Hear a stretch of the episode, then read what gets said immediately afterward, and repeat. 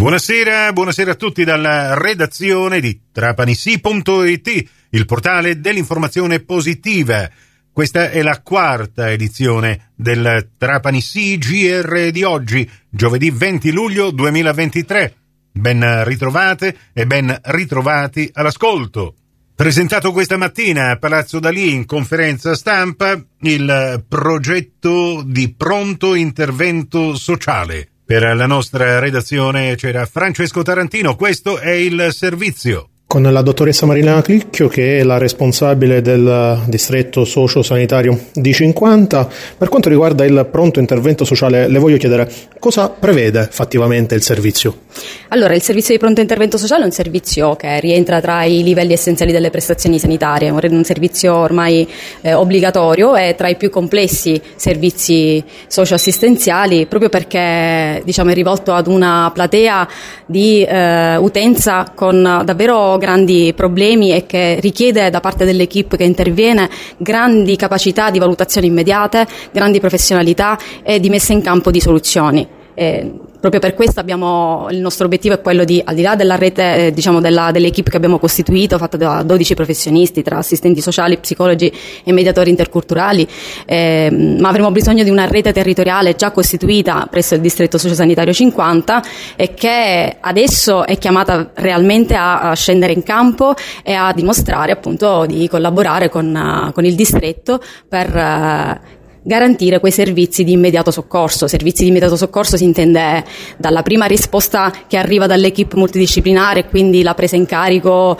eh, psicologico, l'accompagnamento eh, per superare lo stato di bisogno, a, interventi di eh, collocamento diciamo, temporaneo presso strutture, eh, servizi anche di trasporto d'emergenza, eh, servizi di gestione e distribuzione di pasti, di generi di prima necessità. Per questo abbiamo bisogno della rete territoriale e delle associazioni tutte del territorio territorio. Ecco, entriamo nel dettaglio, quali sono i partner che hanno già aderito? Allora, certamente noi abbiamo una rete territoriale già costituita all'interno della quale abbiamo diverse associazioni che lavorano sulla famiglia, sui minori, sui disabili, sugli anziani, eh, ma abbiamo anche la Croce Rossa oggi eh, presente eh, con la quale faremo dei protocolli di intervento eh, dettagliati, abbiamo la Caritas, abbiamo la diocesi, il nostro vescovo che ci ha dato la disponibilità di un locale in centro storico, i locali proprio della diocesi eh, per eh, diciamo, una installare una sede fisica del pronto intervento sociale e quindi tutti i sabati ci sarà una, l'equipe presente presso questa sede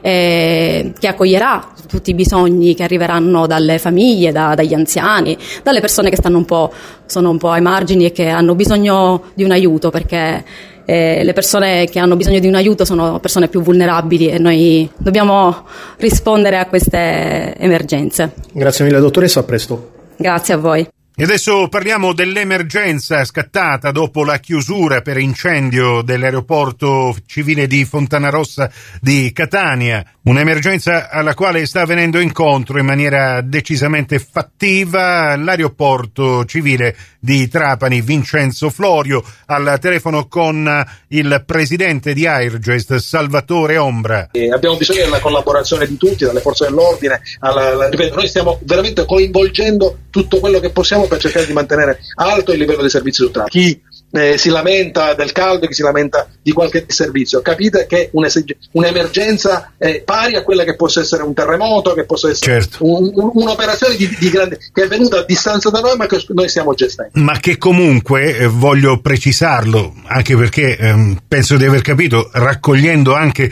le testimonianze dirette di eh, gente trapanese che deve eh, partire da Trapani, che questa situazione di mm, eh, imbarazzo, diciamo così, non prevede i voli in partenza da Trapani, bensì quelli no, in arrivo. No. Quindi, no, assolutamente no. Trapani è perfettamente operativo, i nostri voli sono programmati, partono perfettamente puntuali, cioè non abbiamo proprio la nostra utenza, tutti quelli che hanno programmato voli in partenza e in arrivo su Trapani sono, erano stati già calendarizzati su Trapani, stanno lavorando in maniera assolutamente regolare, non coinvolge minimamente, sono i voli di, di Catania che eh, impattano in maniera sensibile, tant'è che tutto il resto l'organizzazione è rimasta invariata, cioè non è cambiato assolutamente nulla. E in pratica chi doveva atterrare a Catania Fontana Rossa arriva a Trapani e poi da Trapani sale sugli autobus messi a disposizione eh, questi ultimi nuovi dalla eh, regione siciliana. In questo momento ne conto in fila 15, sono nella mia stanza, ne conto in fila in attesa, ce ne sono 15, quindi figurate. Certo,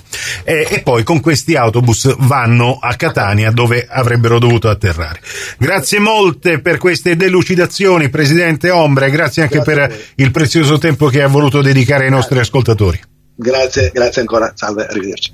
E con il presidente di Airgest, Salvatore Ombra, torneremo anche nella prossima edizione del Trapani CGR. Questa termina qui, tutto il resto su trapanisi.it. Da Nicola Conforti, grazie della vostra gentile attenzione, a risentirci più tardi.